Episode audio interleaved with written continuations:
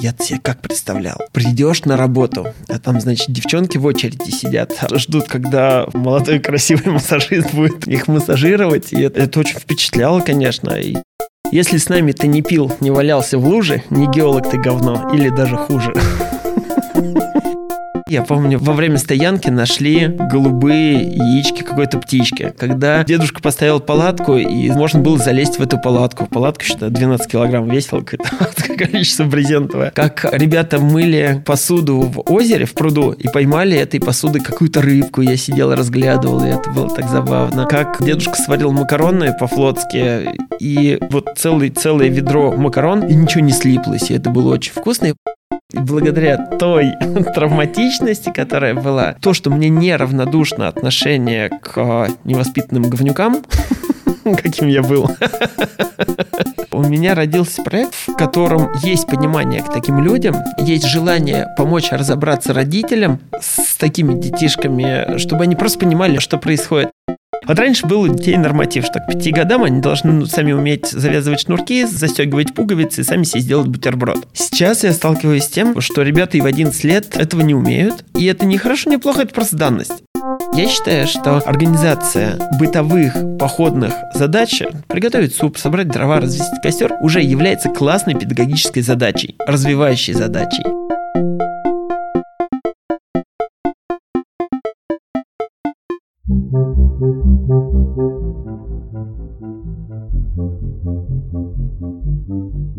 Это подкаст «Счастье» и его ведущая Катя Алексеенко. В своем подкасте я разговариваю с разными интересными людьми, задаю им вопросы о счастье, расспрашиваю об их личном пути к счастью и о том, из чего оно складывается. Так, от выпуска к выпуску я собираю пазл с картины нашего русского счастья. Подписывайтесь на подкаст, чтобы не пропустить интересные истории моих гостей и разобраться в теме счастья вместе со мной.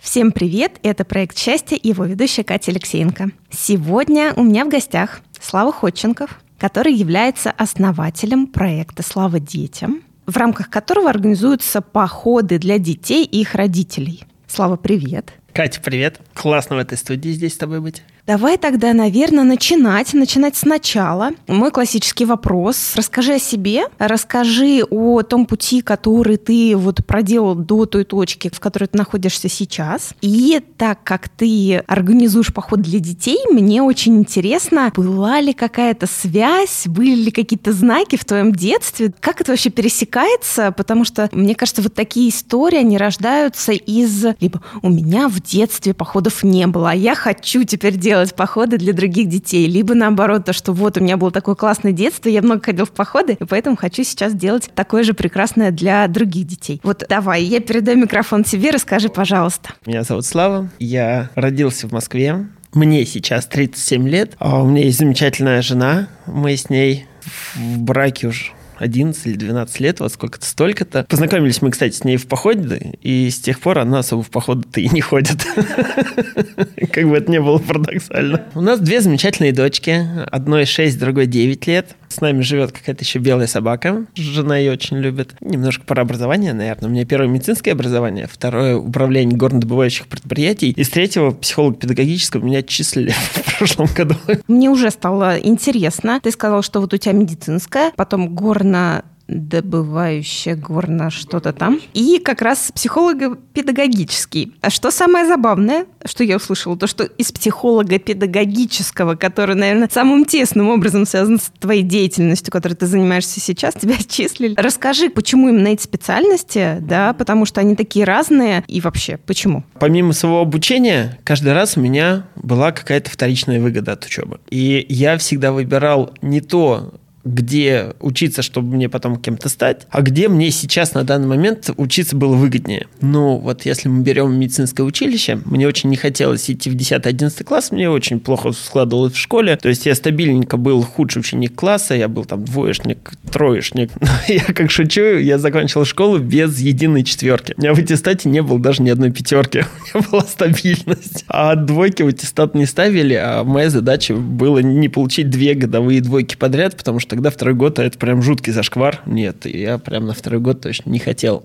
С такой учебой прям школа, это было такое заведение, куда мне прям очень не хотелось ходить. Я помню, даже я этой школе мстил и ночью ходил у школы стекла бить, потому что, не любил ее школу, не нравилась она мне. Хулиган настоящий. Я хулиган был, да. Что значит был-то? Ну, я бунтарь в душе-то, конечно. Бунтарь и авантюрист. Здесь никак иначе. Ну вот, мне кажется, в последнее время просто чуть экологичнее начал энергию свою реализовывать. Так вот, куда-то надо было идти. Совершенно было непонятно, кем становиться, любил готовить. Но у меня было четкое убеждение, что если я пойду куда-то учиться любимому делу, то у меня весь интерес к любимому делу отобьют. И тогда я не пошел в кулинарное, так я подумал, вроде биологию люблю. У меня даже по ней в школе была стабильная тройка. И что касается биологии, я так подумал, пойду-ка в училище в медицинское, а там же еще, наверное, девчонок много. Сколько у нас? 30 человек, например, в группе было, из них, 4, 5 пацанов, это ж классно. И вот учиться среди женского коллектива – это прям классно. И помимо всего прочего, мне примерно в том же возрасте захотелось стать массажистом. Я себе как представлял. Придешь на работу, а там, значит, девчонки в очереди сидят, ждут, когда молодой красивый массажист будет их массажировать. И это очень впечатляло, конечно. И я, собственно, учился с прицелом на то, что массаж – это такой… как бы это ни звучало, легкий доступ к какому-то обнаженному телу. Очень забавно. Очень забавно от того, что когда я пошел работать, а во время учебы очень много было практики, и совершенно разные практики. Очень любил операционные, наработался с телами, и когда выучился, когда прошло 4 года обучения, полгода обучения на массаж, оказалось, что отношусь к молодому юному телу не как к молодому юному телу, а как к манипуляционному полю для массажа. Это одна сторона. Еще была забавная история, что когда я пошел работать массажистом, я пошел в реабилитационный подмосковный центр, и там средний возраст моих пациентов был, наверное, лет 55. Это средний возраст. И у меня было всего за год работы 3 молодых моих ровесниц. Я до сих пор их имена помню. В основном там, конечно же, работалось со старенькими людьми, с тяжелыми людьми после аварий, после прочего-прочего. Но зато там очень классно набил руку. Это что касается массажа.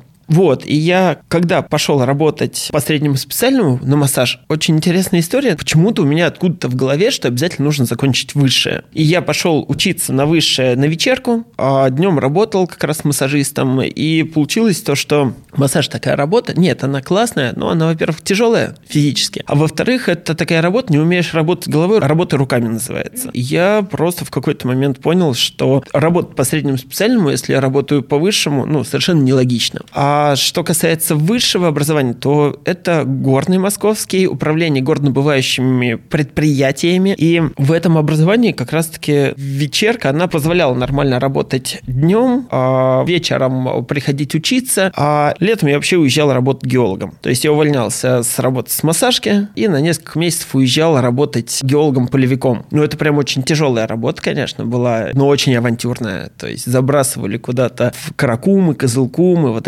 пустыни такие, где стоит вагончик геологический, до ближайшего населенного пункта километров 120, и ничего не происходит целыми днями. Надо только ходить, пить. Даже стишок есть. Такой стишок, который у нас всю работу очень классно характеризовал. «Если с нами ты не пил, не валялся в луже, не геолог ты говно, или даже хуже».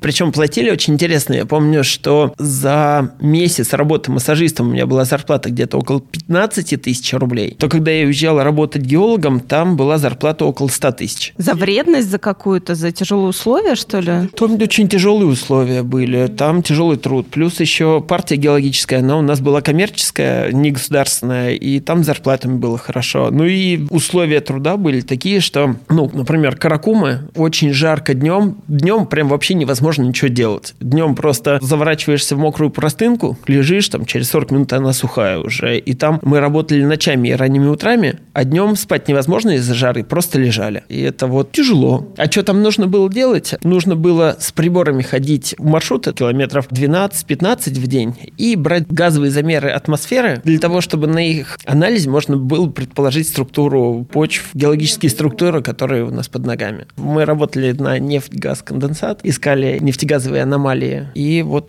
по сути, работали, да, как-то так. И вот получалось, что летом, весной, осенью я работал геологом, зимой я работал как раз массажистом, ну и параллельно еще учился. А когда уже закончил учиться, я устроился в горнодобывающую компанию, поехал сразу на полгода поработать на производство в Бурятию. И из-за того, что я поехал сразу после учебы прям на производство, там, где добывают уголь, и посмотрел то, про что мы читали по учебникам, посмотрел это вживую, почему это там работает, почему не работает. Именно это позволило, когда я уже вернулся в Москву, за полгода доработать до замтехнического директора, просто потому, что, наверное, для сравнения с своими коллегами я видел, как это происходит по-настоящему. Поэтому я тут прям точно рекомендую после обучения, если хочется, по сути, расти по профессии, классно ехать в регионы для того, чтобы там изучать, как это все происходит. Почему? Потому что, когда приезжает молодой специалист, который интересуется, такое ощущение, что дается такому специалисту карт-бланш, и он может заходить в любые отделы, может спрашивать любую документацию, может подходить напрямую к директору и говорить: слушайте, ну, помогите разобраться. И директор помогает, когда он видит такой интерес. И благодаря тому, что вот у молодого специалиста появляется такой опыт побывать в разных отделах и посмотреть, как это происходит, дальше по возвращению происходит прям бурный рост. Классно.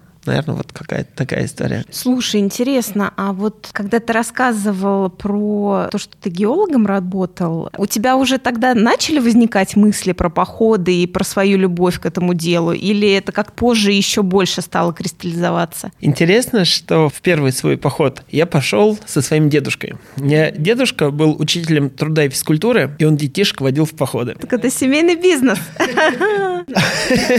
Папка миновала эта судьба, конечно. А вот через поколение от дедули как раз-таки педагогика передалась мне. И сейчас, получается, делать, ну, примерно такую же историю, как и дедушка делал. И мне было 6 лет, когда мой дедушка взял класс моего брата родного. Мой братик меня на 5 лет старше. И я пошел в поход со старшими. Я помню, как я страдал, как я чуть не умер на этом маршруте. Но он тяжелый, надо было ходить много, еще кучу вещей нести. А я был непоседой, и мне нужно было постоянно смену деятельности. А поход-то не про это. Особенно, наверное, то, что я сейчас делаю, я делаю с теми чувствами, точнее, с опорой на те чувства, которые у меня были от этого похода, от первого своего, с пониманием, что происходит с ребенком. А на тот момент мне постоянно: не бегай, не ходи, туда не лезь и так далее. Но я, хоть мне было тяжело, но я запомнил какие-то такие флешбеки. Я помню, во время стоянки нашли голубые яички какой-то птички. Когда дедушка поставил палатку, и можно было залезть в эту палатку. Палатка 12 килограмм весила, какое-то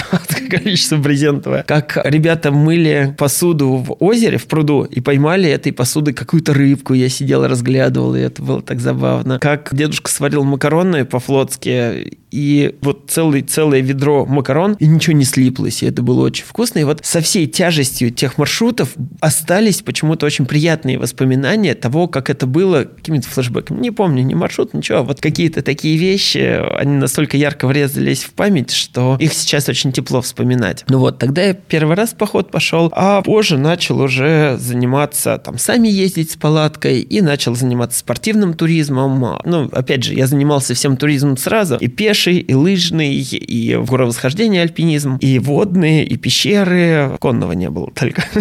Вот. И после как раз-таки того, как я попробовал спортивный туризм, я, в общем, пошел в коммерческий турклуб, и там возглавил, и начал руководство, и этот путь уже в коммерческом туризме. То есть получается то, что вот эти твои детские даже, да, вот эти впечатления, воспоминания от этого похода с дедушкой, они у тебя, видимо, как-то прям хорошо так засели, да, раз ты потом со временем ты начал как раз, да, делать то, что было у тебя в детстве. Вот расскажи вообще еще побольше, поподробнее про свое детство. Как я поняла, ты был хулиганом.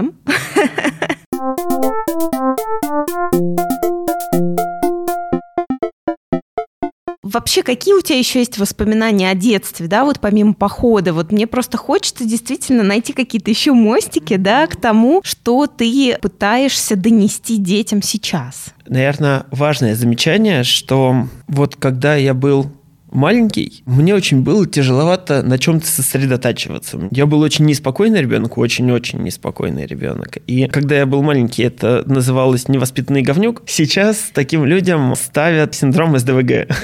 Дефицит внимания и гиперактивность. Почему мне в школе было тяжело? Потому что точно не понимали, что со мной происходит, и пытались меня формовать. И, в принципе-то, кое-как-то это получалось, но давалось очень тяжело. Я до сих пор очень тяжело переживаю этот опыт. До сих пор у меня тяжелые отношения с первой учительницей. Прям никак не могу нормально принять, что она не очень знала, как со мной быть. Из-за этого такой очень травматичный опыт был, что быть худшим учеником класса – это очень тяжелое клеймо, где из-за плохих оценок, из-за двоек, троек, начинает навешивать ярлык неуспешности вообще полностью, во всем. И именно из-за этого получалось очень тяжеловато.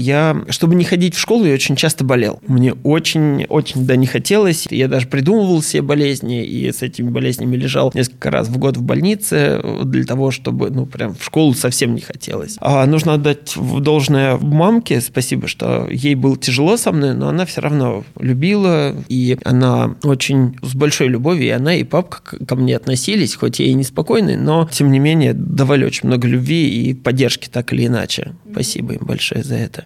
Что касается этого клейма, оно дало очень тяжелое ощущение человека третьего сорта. Я долгое время считал себя недостоин того, чего достойны окружающие. И для того, чтобы, например, со мной люди дружили, общались, я считал, что мне нужно быть каким-то особенным, важным для них. Так как я не знал, как привлечь нормальное экологичное внимание, я очень часто клоунадил. То есть это отношение, что если надо мной смеются, лучше такое внимание, чем никакого. Это очень унизительно. Очень тяжело вообще чувствовать себя человеком третьего сорта. Что-то я загрузился и пошел во что-то тяжеленькое. А когда эта ситуация начала исправляться? Когда ты уже пошел в училище, там как-то стало проще, либо ты уже начал понимать, что с тобой происходит, как с этим быть? Я не знаю, я не нейропсихолог, я не невролог, чтобы сам себе давать какие-то диагнозы. Это просто мое какое-то субъективное мнение. И у СДВГ есть такая штука, как компенсация этих ощущений, и компенсация приходит где-то в 15-16 лет, когда организм взрослеет, то есть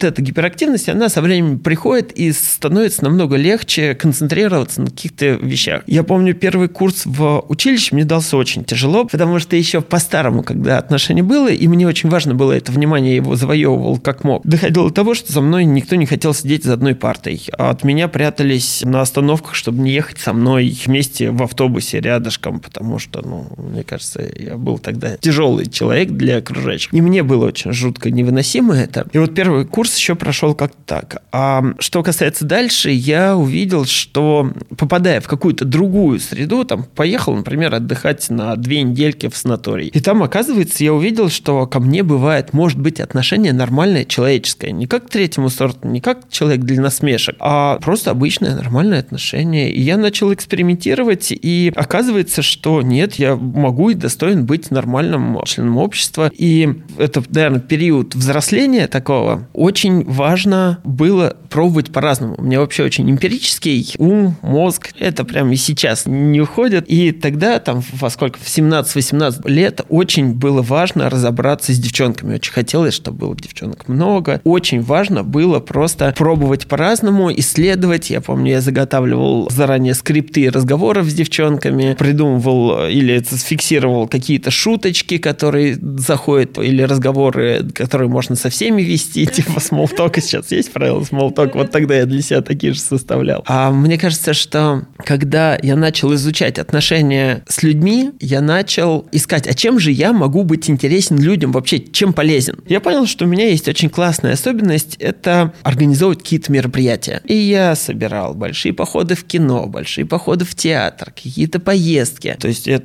собирать на поход в театр группы человек по 40-50, у меня была записная книжечка, и я прям брал, знакомых обзванивал, пошли. Это были прям регулярные. На каток мы постоянно ходили большой толпой. День рождения у меня было всегда больше 50 человек. человек в среднем. Ну, я считал, что я могу быть важен людям, если я буду полезен. Вот. И я взял это как раз через организацию мероприятий. А в этой организации мероприятий я же еще чувствую свою важность, нужность, ценность какую-то. И вот все идет как раз-таки в этих организациях мероприятий из-за той травматичности, которая была в детстве, где мне было тяжеловато непризнание. Мне кажется, оно даже до сих пор остается. И вот, находясь в подкасте, очень хочется поделиться, что даже тот травматичный опыт, от которого стараются уберечь родители, он в будущем, скорее всего, будет важен, каким бы он тяжелым ни был на данный момент. Ну да, не зря говорится то, что любой опыт – это опыт, и он оказывает какое-то влияние свое и выстраивает твою жизнь определенным образом. Слушай, на самом деле у тебя очень интересная история, потому что, да, это вот такой большой переход из одного состояния, можно сказать, практически в диаметрально противоположное. Очень здорово, что ты нашел в себе вот этот ресурс и нашел именно путь, как это сделать. Ну, здесь большое спасибо моему психотерапевту. Она у меня замечательная, и мы уже работаем больше 6 лет, еженедельно встречаемся, сейчас онлайн, правда, потому что поговорить или даже заметить эти переживания, их зачастую тяжело, невозможно, непонятно. А вот с помощью специалиста можно какие-то вещи, которые действительно есть и которые важны, перепрожить по-другому, и так как есть вещи, которые важны, и есть вещи, в которых много энергии, если с минуса поменять на плюс, то в этом получается очень много энергии. Собственно, так и родился детский проект. Вот. И благодаря той травматичности, которая была, то, что мне неравнодушно отношение к невоспитанным говнюкам, каким я был, у меня родился проект, в котором есть понимание к таким людям, есть желание помочь разобраться родителям с такими детишками, чтобы они просто понимали, что происходит. Это оказалась настолько актуальная тема, что вот проект начал очень быстро, по сути, расти, развиваться, монетизироваться. И это прекрасно.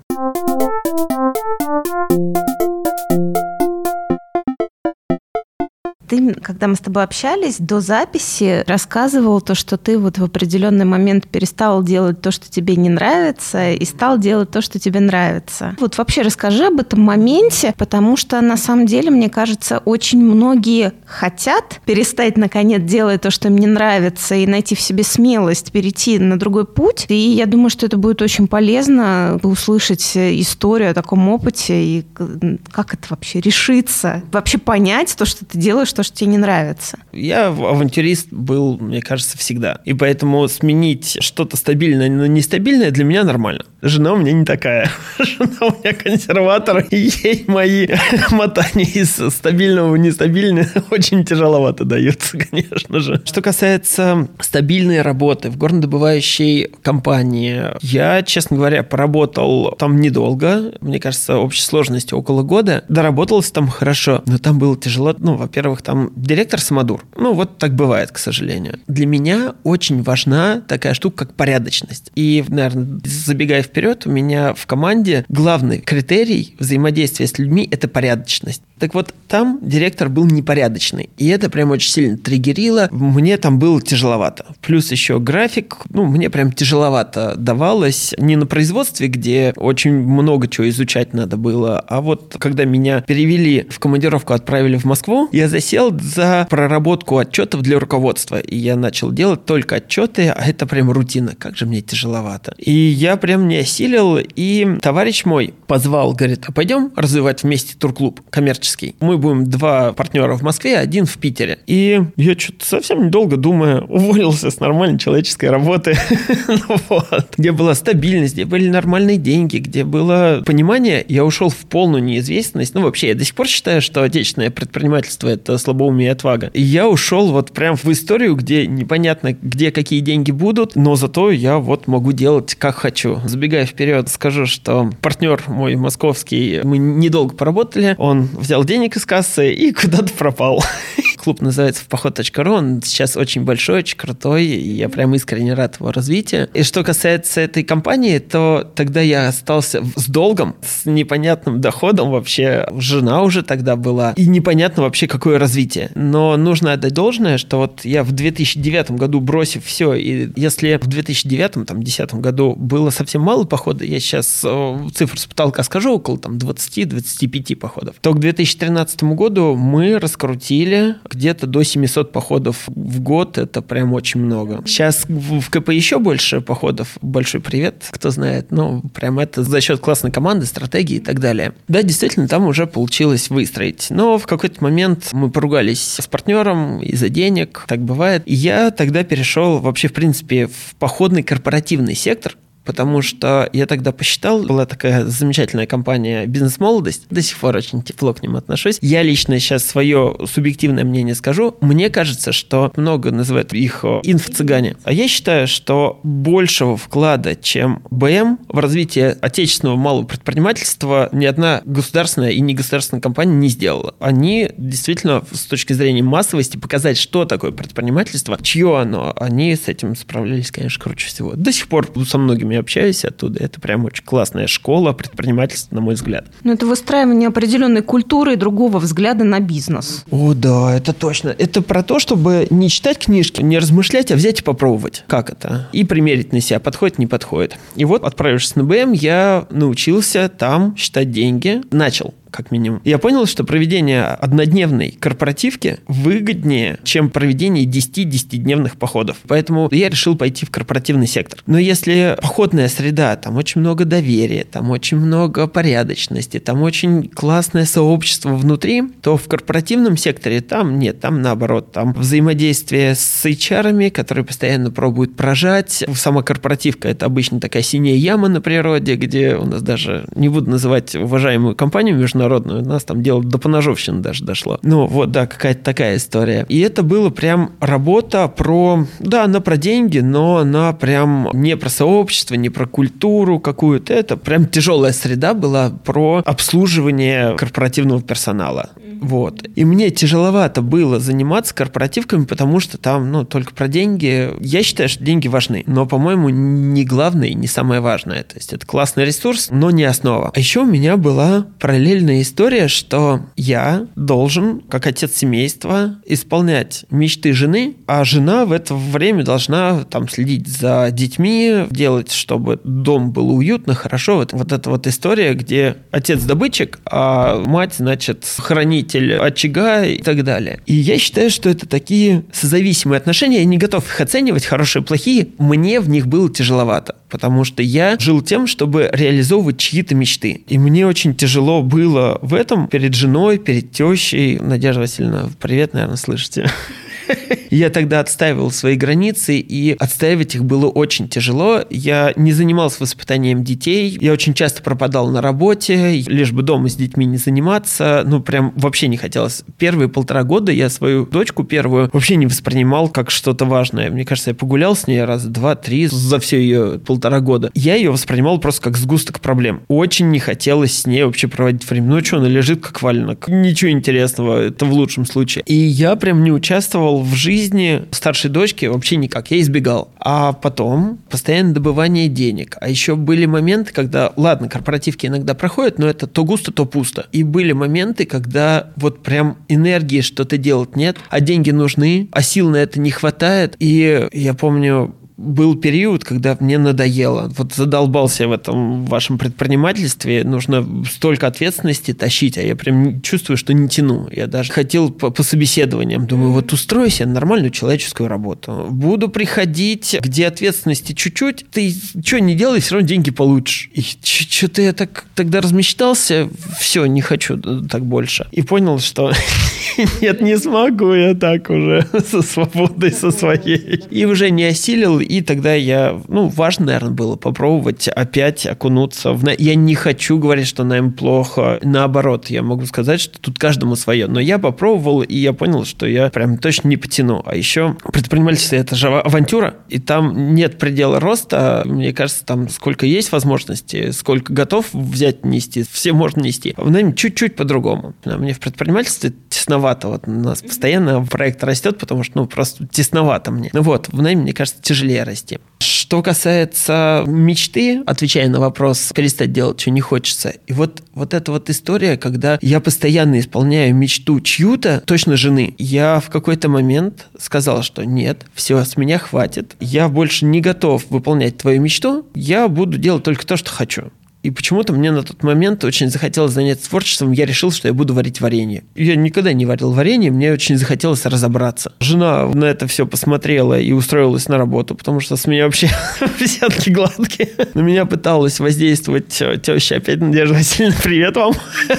Но уже не получалось. И что касается варенья, это было прям открытие, потому что я наконец-то перестал вообще чего-то делать, что не хочу, и начал увлекаться. Денег уже не было, а я ходил, искал по акциям, значит, эти ягоды, фрукты. Сладкое варенье очень быстро надоело варить, и я варил кислые, соленые, из пива, со специями, острое варенье и так далее. У меня параллельно кастрюльки 3-4 на кухне стояло, я по разному времени с разных ягод, фруктов варил. Это было настолько увлекательно, и вот окунуться в состояние, где я никому ничего не должен, и я могу просто увлекаться чем-то, оно просто потрясающее. В этом очень много энергии. И я до сих пор считаю, что крутой движущей силой в собственном развитии является творчество. Путь к свободе лежит через творчество. И именно поэтому я считаю, что тогда варка варенья была такой даже вехой, когда я сказал, не хочу больше ничьи желания, хочу сконцентрироваться на себе. Я даже устраивал как-то выставку своего варенья, их принес штук там 17 видов, угощал людей, они писали отзывы, придумывали названия для этих варений. Понятия не имел, как это монетизировать. Мне даже с выставки несколько заказов пришло, но их так и не реализовал. Но вот это состояние, еще раз я про это скажу, состояние счастья от творчества и увлечения очень мало с чем похоже. И поэтому, мне кажется, сейчас то, что я реализую в походах, оно как раз-таки про ощущение себя, самостоятельности, опоры на себя и вот про любознательность. Я чуть попозже к походам перейду, как появились эти походы. А вообще, мне кажется, что у каждого человека в любых действиях есть два мотива. Один мотив исходит из страха. То есть, если я сейчас не пойду работать, у меня не будет денег, я умру голодный и в одиночестве. Если я сейчас не займусь спортом, я буду толстым, меня никто не полюбит. Вот этот вот мотиватор из страха, в нем очень мало энергии. Для того, чтобы там появилась энергия, нужно прибавить еще одну негативно окрашенную эмоцию, это злость, потому что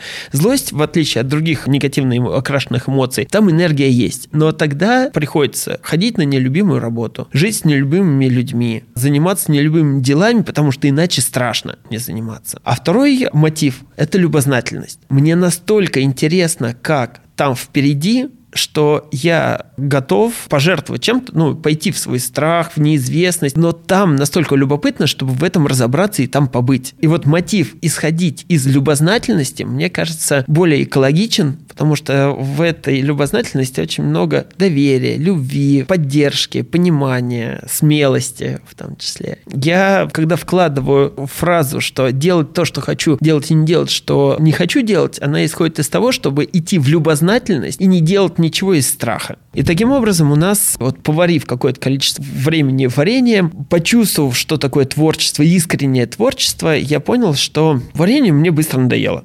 Сколько месяца, наверное, 2,5, может, 3 прошло. И, я что-то попробовал, и непонятно чего. А еще параллельно дочка стала, ей было 5 лет тогда, голос повышать, что-то бузить. А у нас в семье так не очень-то принято. Я решил разобраться. Мы там к психологу сходили, к детсадовскому. Там ровным счетом ничего. Я думаю, ладно, я сам разберусь, как раз и время есть, и силы, и вообще интересно заняться воспитанием дочек. Почему нет? Прям стало любопытно. Когда, кстати, родилась младшая дочка, у меня включенность возросла. И, наверное, дрогнуло отцовское сердце. И меня, конечно, особенно сейчас очень много любви к дочкам и к жене тоже.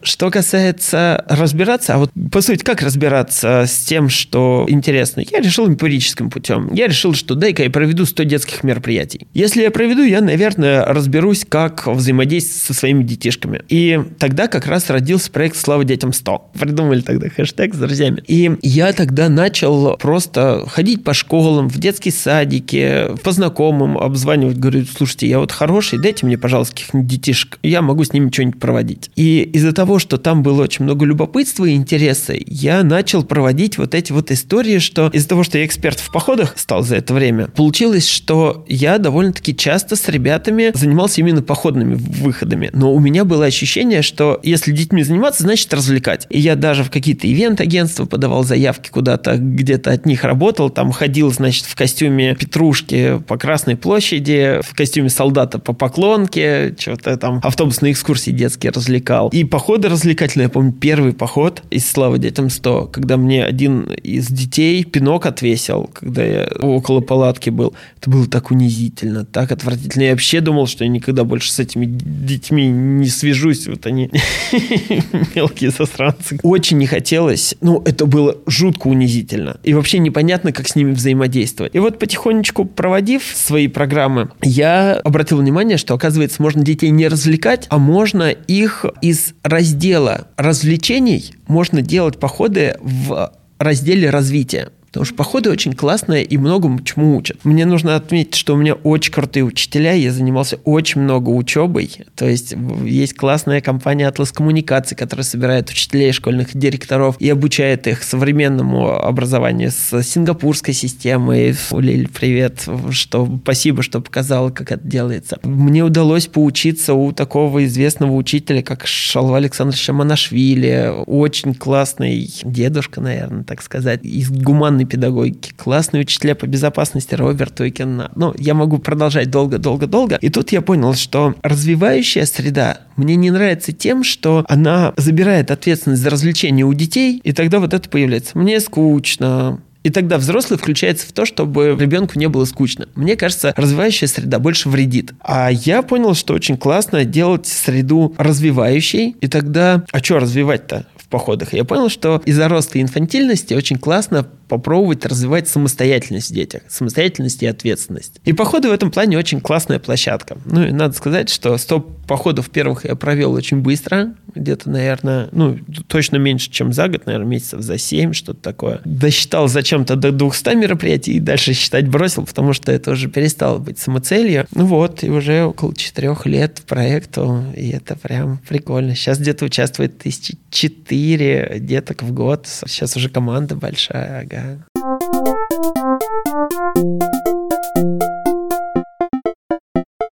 Слушай, ты знаешь, на самом деле мне интересно, вот ты рассказал то, что ты начал устраивать вот эти всякие мероприятия для детей. А как ты понимал вообще, что делать? То есть, знаешь, у меня есть вот эта вот история, то, что прежде чем мне что-то делать, мне нужно научиться это делать, и мне нужно понимать, по какому алгоритму что-то происходит. Для меня еще дети, понятное дело, что у тебя уже были свои дети, да, то есть у тебя хоть какой-то опыт был, но чужие дети, это такая ответственность. Как вообще, вдруг ты там что-то сейчас не так скажешь, а дети же, они все быстро схватывают, еще что-нибудь не тому научишь, тебе потом прилетит от родителей. То есть, знаешь, вот как вообще ты понял, что вообще нужно делать? Прям начиная с первых своих мероприятий, я придерживался принципа, что я готов экспериментировать. И да, как бы это ни звучало, но я постоянно экспериментировал над детьми. Какие-то вещи были прям негуманные. Сейчас расскажу пример.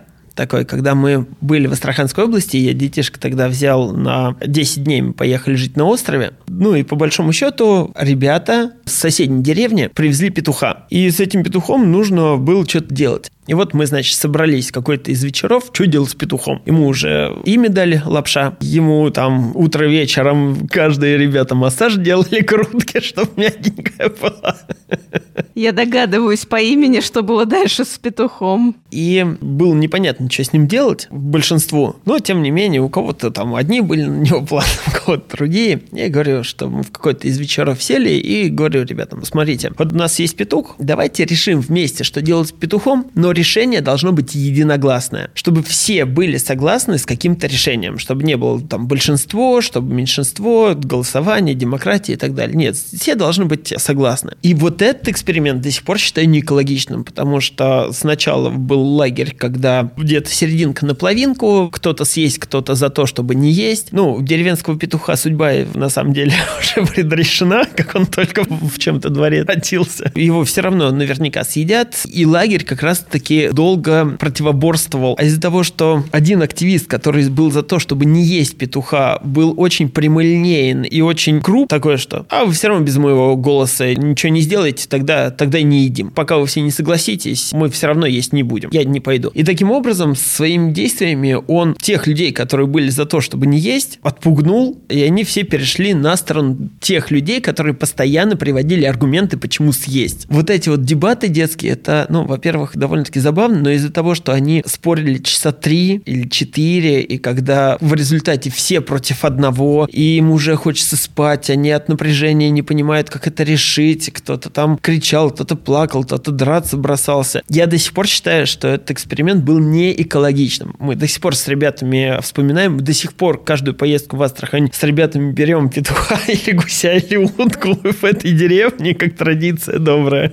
Ну вот, и каждый раз все-таки ребята ее едят, и ни одной не сдали. А вот тот эксперимент, когда вся группа против одного, а один противостоял, классный, с одной стороны, опыт, но до сих пор его считаю не экологичным. Важный он был, да точно важный. Делаю я так, ну, теперь больше не делаю. Но вот с точки зрения экспериментов, они были и продолжают быть на протяжении всех походов, которые происходят. Потому что сначала я говорил, что я был развлекатор для людей, и непонятно, как по-другому. Потом я решил, съездил в компанию Skillcamp и увидел, что, оказывается, с детьми можно поработать в формате дисциплины. И тогда у меня выезды начались такие, что они у меня по струнке ходили, строились в столовую шагом марш, без команды мы не едим. И вот когда меня мотнуло, значит, в сторону дисциплины, это был чистой воды эксперимент. Ну, по сути, по-армейски заставить их выполнять мою волю. Мне в дисциплине нравится, на самом деле, то, что можно легко управлять большими группами людей, но в дисциплине есть минусы. Это то, чем я травмировался в детстве. Дисциплина не для всех. И тогда, получается, для большинства, но те, кому тяжело в дисциплине, им в этой среде становится невыносимо и точно травматично. Я не понимал, как здесь быть, пока не попал к Шалве Александровичу Амонашвили с гуманной педагогикой, и тогда с открытым сердцем, с любовью, когда начал относиться с детишками. Вот эта система прижилась. Прижилась чисто экспериментами, то есть я брал группу детей и постоянно экспериментировал как лучше. И надо отдать должное, что вот эти эксперименты, там же очень много энергии, а еще когда в этой среде очень много порядочности и любви, то насильно заставлять делать что-то детей не экологично, ну, не получается. Все равно, что делаешь, все равно делаешь с открытым сердцем, и получается в этом много энергии, много добра, и я думаю, что если даже были какие-то неэкологичные истории, то все равно в этом всем было достаточно много поддержки ребенку, чтобы не оставалась такая психологическая травма. А вот скажи, ты говоришь про эксперименты, да? Ты заранее понимал то, что, например, вот мы сейчас куда-то едем в поход, и там будет вот такой у меня эксперимент. То есть родители и дети, они заведомо знали, куда они едут, то есть что это будет строгая дисциплина. Наверное, не все готовы нырнуть в это с головой. Насколько я не любил в детстве учиться в школе, и насколько я люблю учиться сейчас, то я постоянно учусь. Я постоянно смотрю, подсматриваю способы, варианты, и каждый поход я чем-то докручиваю, чем-то дорабатываю. И постоянно что-то внедряю в процесс. Что-то внедряется, что-то нет, что-то пустое оказывается неприменимо, а что-то наоборот. И поэтому зачастую описание не всегда соответствовало тому, чего будет, потому что, ну, вся моя жизнь — это эксперименты сплошные. И поэтому сейчас спасибо большое девчонкам. Моя жена очень классно включилась в проект, и она старается постоянно актуализировать то, что будет происходить, и то, что покупают родители. Но, отвечая на твой вопрос, нет, зачастую было по-разному. Зачастую родители не знали, и дети, что там будет на месте. Куда они отдают своих детей. Да.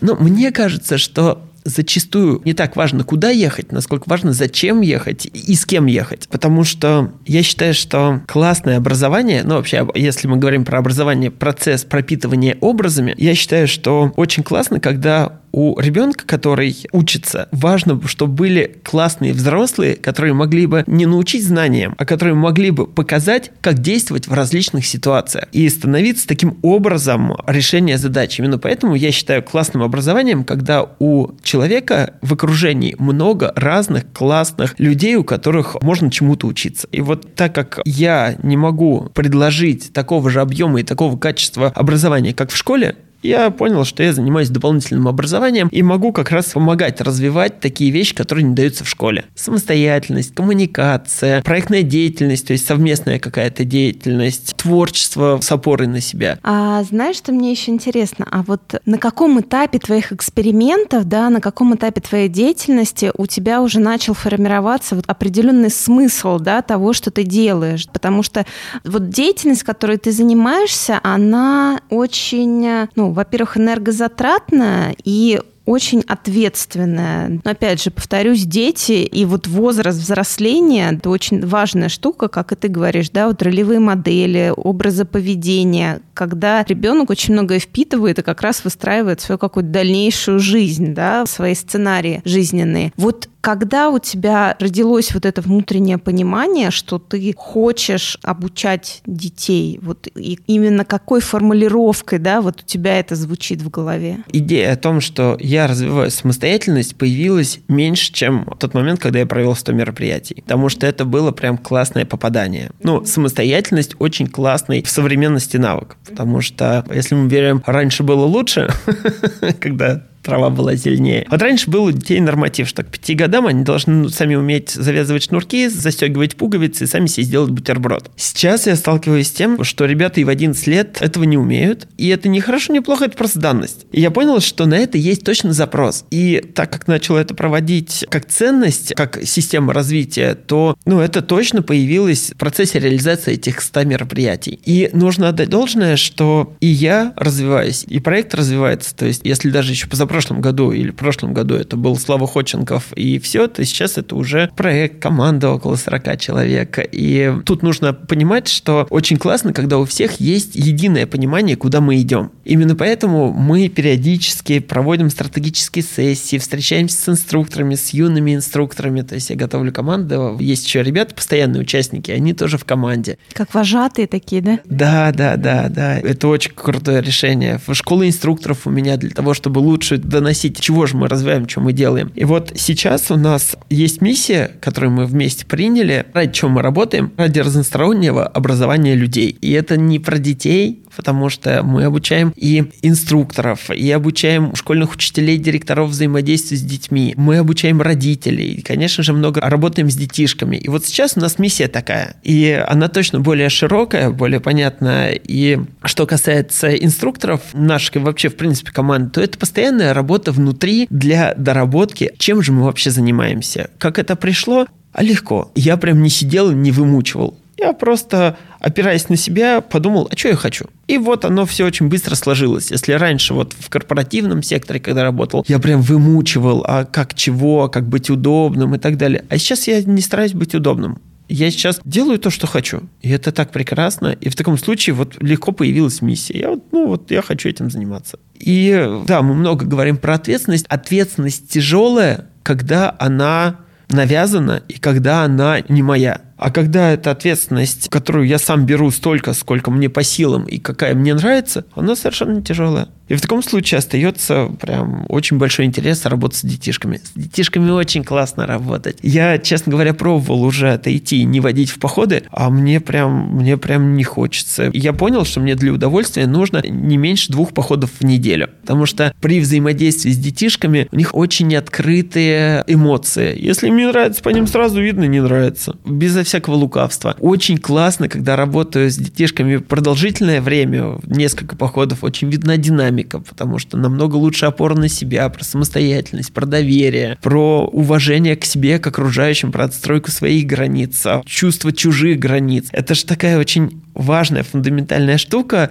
Я прям чувствую в этом очень много энергии, радости от того, что делаю. А почему именно походы? Потому что тебе самому нравятся походы? Или вот именно как инструмент там, взаимодействия с природой, какие-то дикие условия? Это дает какой-то эффект? Во-первых, в походах я эксперт. Я очень классно в них разбираюсь. Это раз. Во-вторых, это точно про природу, про прогулку, про физические нагрузки. Это два. В-третьих, лес – это очень красиво. Вот даже мы позавчера ходили в поход. В Москве даже, когда минус 12, минус 15, все равно из-за реагентов слякоть под ногами и из-за большого количества домов очень много ветра. Некомфортно, правда. А в лесу не так? В лесу очень красиво. Вот эти снежные шапки, тропы снежные, сугробы огроменные. Бывает такое, что мы просто час можем остановиться и играть в снежки, потому что, это так классно. В походах очень красиво. Не знаю, мне кажется, что я на природе восстанавливаюсь. Как бы это ни казалось, но с группой в том числе, здесь очень много идей педагогической. Я считаю, что организация бытовых походных задач, приготовить суп, собрать дрова, развести костер, уже является классной педагогической задачей, развивающей задачей. Это точно не актуально с точки зрения навыков. Походные навыки сейчас не актуальны, давай прямо говорить, потому что костер разводить не надо сейчас. Сейчас достаточно на микроволновке 2 кнопки нажать.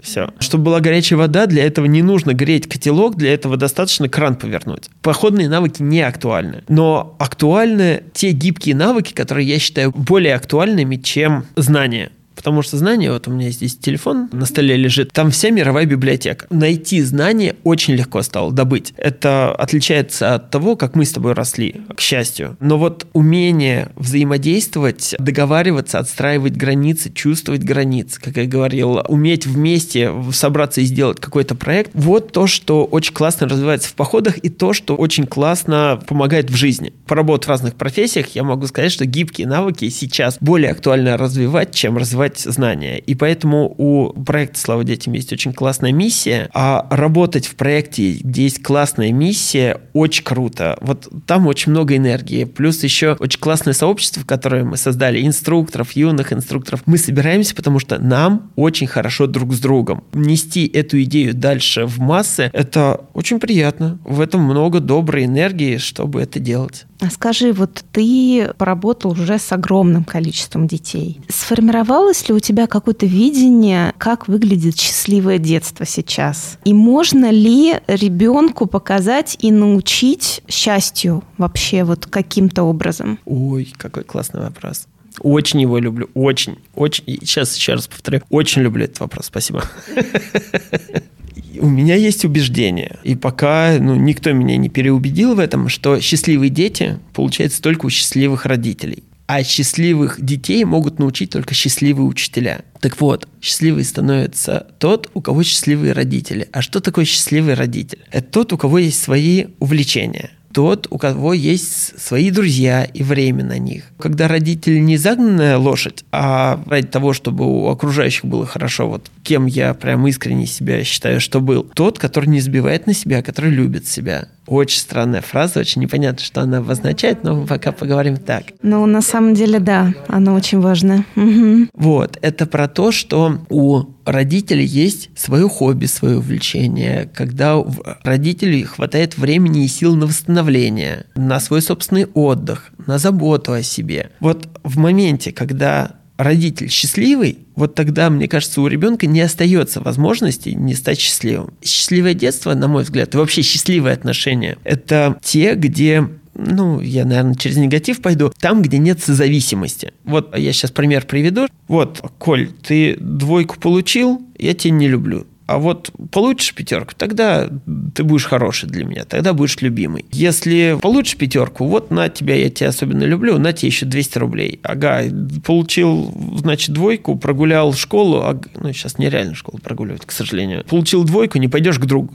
Потому что тогда родитель работает на 2 работах или 3, для того, чтобы их ребенок ходил в школу, на какую-то частную, в которую нужно еще возить через весь город, где у ребенка нет права плохо учиться, потому что родители так страдают, чтобы ребенку было хорошо, и тогда появляется от ребенка ожидание. Вот эту вот систему улучшайзинга окружающих, мне кажется, они мешают счастью. Так вот, если мы говорим про счастливое детство, я считаю, что счастье находится там, где каждый ответственен за себя и находится с окружающими людьми, потому что ему с ними хорошо. Очень часто детей воспринимают как собственность и обязаны чему-то научить и так далее. В этих отношениях, мне кажется, тяжеловато. Там очень много какой-то вынужденности. А можно находиться друг с другом, потому что друг с другом настолько хорошо и приятно.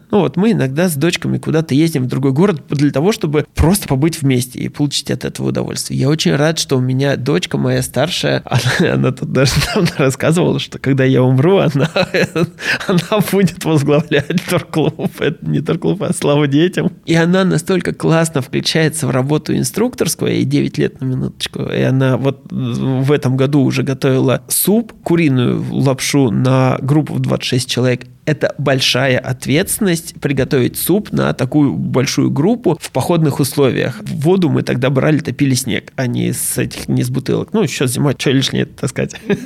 На мой взгляд, это очень большая ответственность. Но мы находимся рядом друг с дружкой, потому что нам хорошо друг с другом. И мы принимаем и любим любыми. И вот в этих отношениях счастье, на мой взгляд, намного больше, чем в созависимых отношениях, где нужно соответствовать чему-то. Да, я согласна. Ты знаешь, у меня вот недавно произошло самой какое-то озарение. Это вот к вопросу о том, что пока ты не прислушаешься к себе и не поймешь для себя, не начнешь себя ценить, себя любить, у тебя нечего будет отдавать. То есть это как раз вот это вот, знаешь, как мотивация от изобилия, да, а не от недостатка. Вот у меня было такое-то, что вот я когда начала прислушиваться к себе и понимать, что я действительно хочу, что меня делает счастливой, и у меня возникло просто такое обилие любви к другим людям, потому что оно наконец-то у меня заполнилось, и я поняла, что я теперь готова отдавать. А когда этого не хватает в тебе самом, то, соответственно, и отдавать-то нечего. Поэтому, мне кажется, очень многие и злые, и кусаются,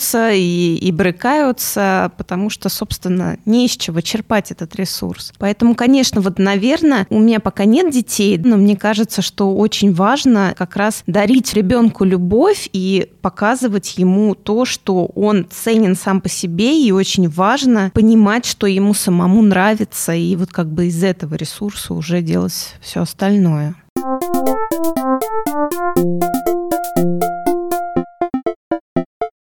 А вот скажи, пожалуйста, а что тебя делает счастливым в твоей работе? Вот именно от твоего проекта, от взаимодействия с детьми, что тебе дарит вот этот вот у самого ресурс, да, появляется, чтобы дальше это развивать, чтобы продолжать? В поддержку твоих слов про любовь, мне кажется, что нельзя научиться любить других, не полюбив себя. Это касается и уважения. Нельзя научиться уважать других, не уважая себя. А что касается...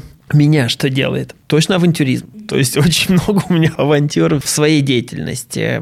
Это во-первых. Во-вторых, мне очень нравится походная деятельность. Я с огромным удовольствием хожу в лес с детьми. Я пробовал без детей ходить. Ну, мне там скучновато. Очень много любознательности во взаимодействии с ребятами. Мне очень нравится решать сложные кейсы, сложные задачи. Это, знаешь, как какая-то головоломка, где чаще всего приходят ребята, у которых нет особых сложностей. А бывают же ребята в сложности отношения с родителями, сложности отношения с папой, ребят, от которых отказываются в школах, и с ними чертовски интересно решать эти ребусы. Как с ним построить взаимодействие, чтобы понять ребенка и помочь разобраться и ему, самому ребенку, в своих отношениях, и в отношениях его с родителями. Это очень любопытно. Ну вот, очень любопытно учиться и применять что-то в виде экспериментов. Я прям, говорю, экспериментатор, вот это вот очень интересно. Мне очень нравится такая история, что когда вокруг что-то не нравится, очень классно вокруг себя создавать сообщество, чтобы в этом сообществе было так, как хотелось бы мне самому. И это тоже про ответственность какую-то. То есть, вот, мне очень важна в людях порядочность. И вокруг меня очень много порядочных людей. Создавать такую среду очень надежно, очень спокойно. Помимо всего прочего, есть, вот как я говорил, деятельность походная. Это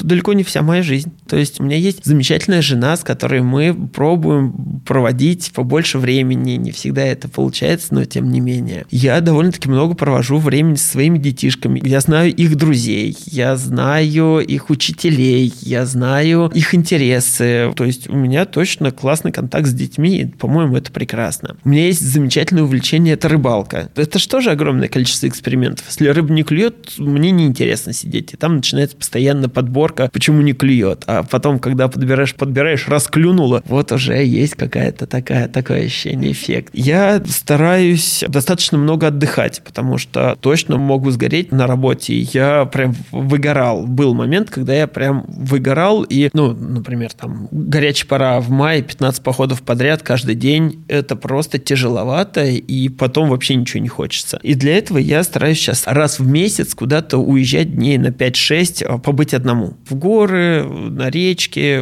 очень люблю. Я считаю, что летом классно ездить на север, куда-нибудь Ривер, Кольский полуостров, куда-то туда, в тайгу. А зимой я люблю ездить на юг. Недавно ездил в Чечню, там пробыл 5 дней. Очень красиво, очень классный регион, спокойно, тихо, уютно. Дагестан очень красивый, Сочи, Крым и так далее. И у меня есть увлечение, это волейбол, очень нравится. Встречаться с друзьями. Часто сил, когда нет, я могу просто лежать. Сейчас 3 дня идут, когда я просто лежал, спал по 3 раза в день, и это прекрасно. Мне кажется, отделять бизнес от жизни и там какие-то разделы жизненные от всего, мне кажется, это как-то неправильно. Мне кажется, что счастье, оно находится в какой-то гармонии, когда, изучая себя, нахожу ответы, а как мне нравится, как я хочу, чтобы было, и не делаю того, чтобы не экологично к себе относиться. Получается то, что для тебя в целом, если давать определение счастью, это именно про то, чтобы прислушиваться к себе, как тебе гармонично, комфортно, интересно, авантюрно, то есть видеть именно этот ресурс в себе, да? Неспроста я занимаюсь самостоятельностью, потому что, мне кажется, умение чувствовать себя, опираться на себя, любить себя, ценить себя и заботиться о себе, оно как раз-таки является тем ощущением, ради чего вообще делать. Потому что, я какое-то время занимался благотворительностью, и я понял, что если заниматься благотворительностью в ущерб себе, отдавать не когда многое я делюсь, а когда в ущерб себе, это получается... не гармонично, опять же, отсутствует этот баланс, да, про который мы с тобой говорили, и про любовь, и про уважение. Пока ты сам в себе этот ресурс не восполнишь, нечего отдавать. Слава забыл. Что-то я сегодня слова забываю. Это я много спал. Да, видимо, 3 раза в день. Это слишком много. Ой, это очень классно, это очень приятно. Конечно, когда отдаешь себе волю, знаешь, именно делай то, что ты хочешь. Хочешь спать, спишь. Прекрасно. Ой. Без чувства вины. Да. Это вообще такое счастье. Угу. Это точно. Слава, скажи, пожалуйста, а что для тебя самое важное в жизни? Для меня точно очень важна семья. Причем все-таки семья не только моя горячо любимая жена и дети, но и более широкое понимание. Мои родители, братик мой, такая семейственность, это точно. Для меня очень важно, чтобы я мог делать что-то с перспективами развития и с возможностью экспериментировать. Там, где я могу проявлять свое творчество. Творчество в жизни точно важно. Очень важно, я бы сказал, наверное, важны деньги настолько, чтобы о них не думать. Это прям очень классное состояние. Я вообще, честно говоря, такой жмот, скряга. Но иметь денег, чтобы о них не думать, это прям, наверное, важно. Важно себя не забывать. Прям заботиться о себе, слышать себя и давать себе то, чтобы было хорошо. У меня есть убеждение, что если заботиться о себе и делать себе хорошо, то в какой-то момент не останется возможности не отдавать эту энергию окружающим, потому что ее тогда становится настолько много, что себе ее оставлять, прям не получается. Ей хочется сразу же делиться. Но для этого нужно сначала заботиться о себе. А есть такие вещи, явления в твоей жизни, без чего тебе точно будет некомфортно жить? Ой, да, я об этом даже писал тебе. В этом году купил такую штуку, электрическая аккумуляторная пила. Я много лет ходил с бензопилой. Это пока намешаешь масло с бензином, пока зальешь, свечи, бывает, заливается. Оно то крутит, то не крутит. Это жутко неудобно. А в этом году я купил аккумуляторную цепную пилу и прям зарядил аккумулятор, поставил, нажал на кнопку, она крутит, пилит. Быстро, легко. Это просто вселенское счастье. Я не знаю. Это точно переплюнуло по ощущениям пропаренный рис. Пропаренный рис-то чем классный? Его кинул в кастрюлю, как не варил, он все равно будет удобным рисом. Это готовым. А без чего? Без чего? Без жены мне грустно. Люблю жену свою. Очень хорошая попалась прям. Без чего? Без рыбалки, без отдыха мне тяжеловато. Мне тяжеловато. Я знаю чего. Мне тяжело без свободы. Это то, чего мне не хватало в учебных учреждениях, это то, что мне не хватало на работе, когда я на нормальных человеческих работах работал, с трудовой книжкой, которая... Мне точно тяжеловато без свободы. Вот точно ничего не хватает, и я, наверное, больше того скажу, я прям боюсь тюрьмы. Прям вот какой-то такой очень важный страх, о котором я, наверное, никому никогда не говорил, только вам.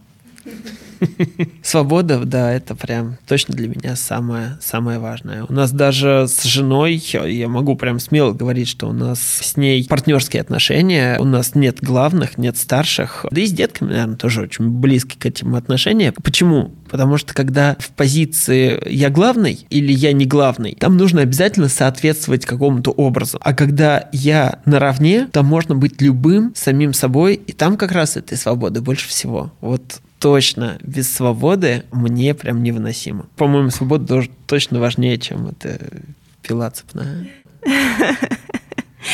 Я помню, когда услышала про пилу, я прям реально в голос смеялась. Это было очень неожиданно услышать. Вот спросишь у любого из инструкторов наших, все знают, как я люблю свою электропилу, эту аккумуляторную. Это правда очень смешно.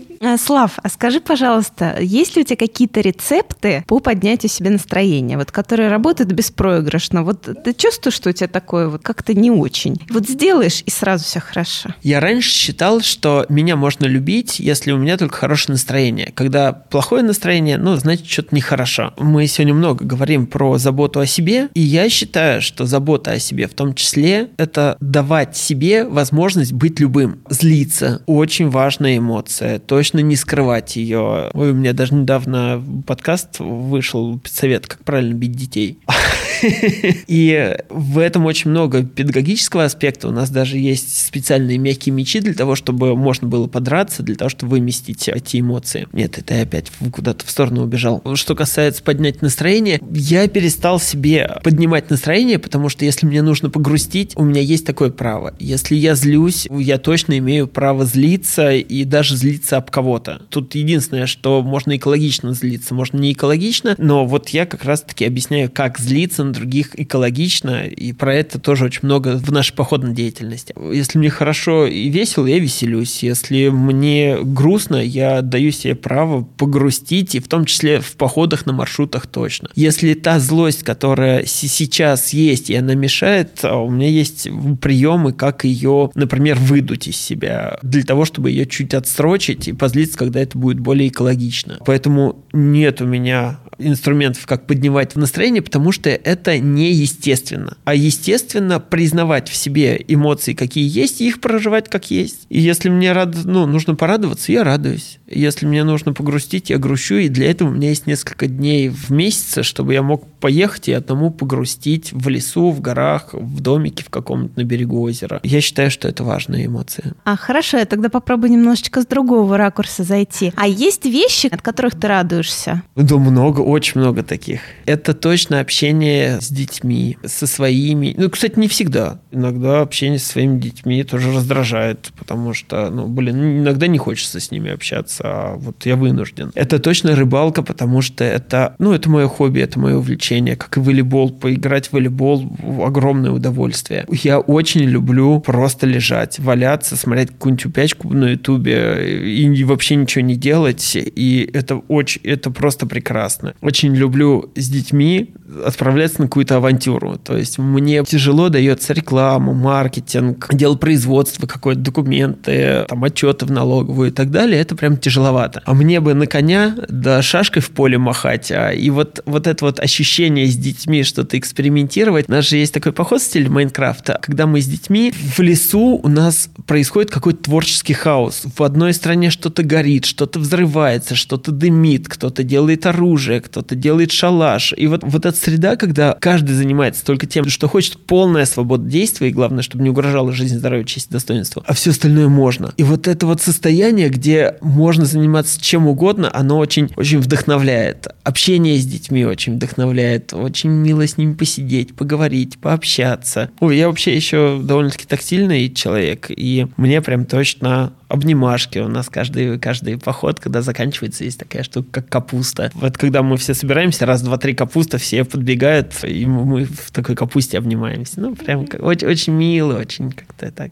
по-теплому. Здорово. Ой, Слава, спасибо тебе огромное. На самом деле у нас такой классный разговор получился. Такой он даже контрастный в чем-то, да, потому что, когда мы начинали, говорили про твое детство, про эмоциональный вот этот вот контраст, который был. И вот сейчас на такой какой-то оптимистичной ноте мы заканчиваем. Это было, правда, очень интересно, очень увлекательно, и я думаю, что очень ценно, потому что все мы с эмоциями, и порой, наверное, не знаю, что с ними делать, и очень полезно слушать истории и про разные эмоции, и про разный жизненный опыт, и про разный поиск себя, и разные стадии поиска себя. И так здорово слышать успешные истории людей, когда наконец-то находится именно то, что делает тебя тобой. Спасибо тебе огромное, было безумно интересно. Кать, спасибо тебе большое, что позвала. С тобой, правда, очень приятно. Я с этого начал и этим точно закончу.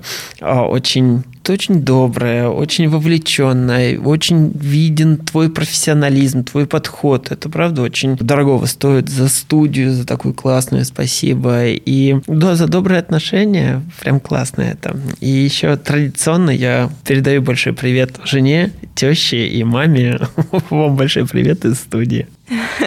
Отлично, спасибо тебе большое и прекрасного тебе дня. Будь счастлив. Спасибо, и тебе. Это был выпуск подкаста «Счастье». Подписывайтесь на подкаст, чтобы не пропустить следующую историю про счастье. Оставляйте свои комментарии и отзывы. Мне очень важна ваша обратная связь. Если вам понравился выпуск, делитесь в сторис и отмечайте меня, Катерину Алексеенко. Мой ник Зорукейт. Я обязательно отправлю вам в ответ лучики добра. Счастья вам и до новых встреч!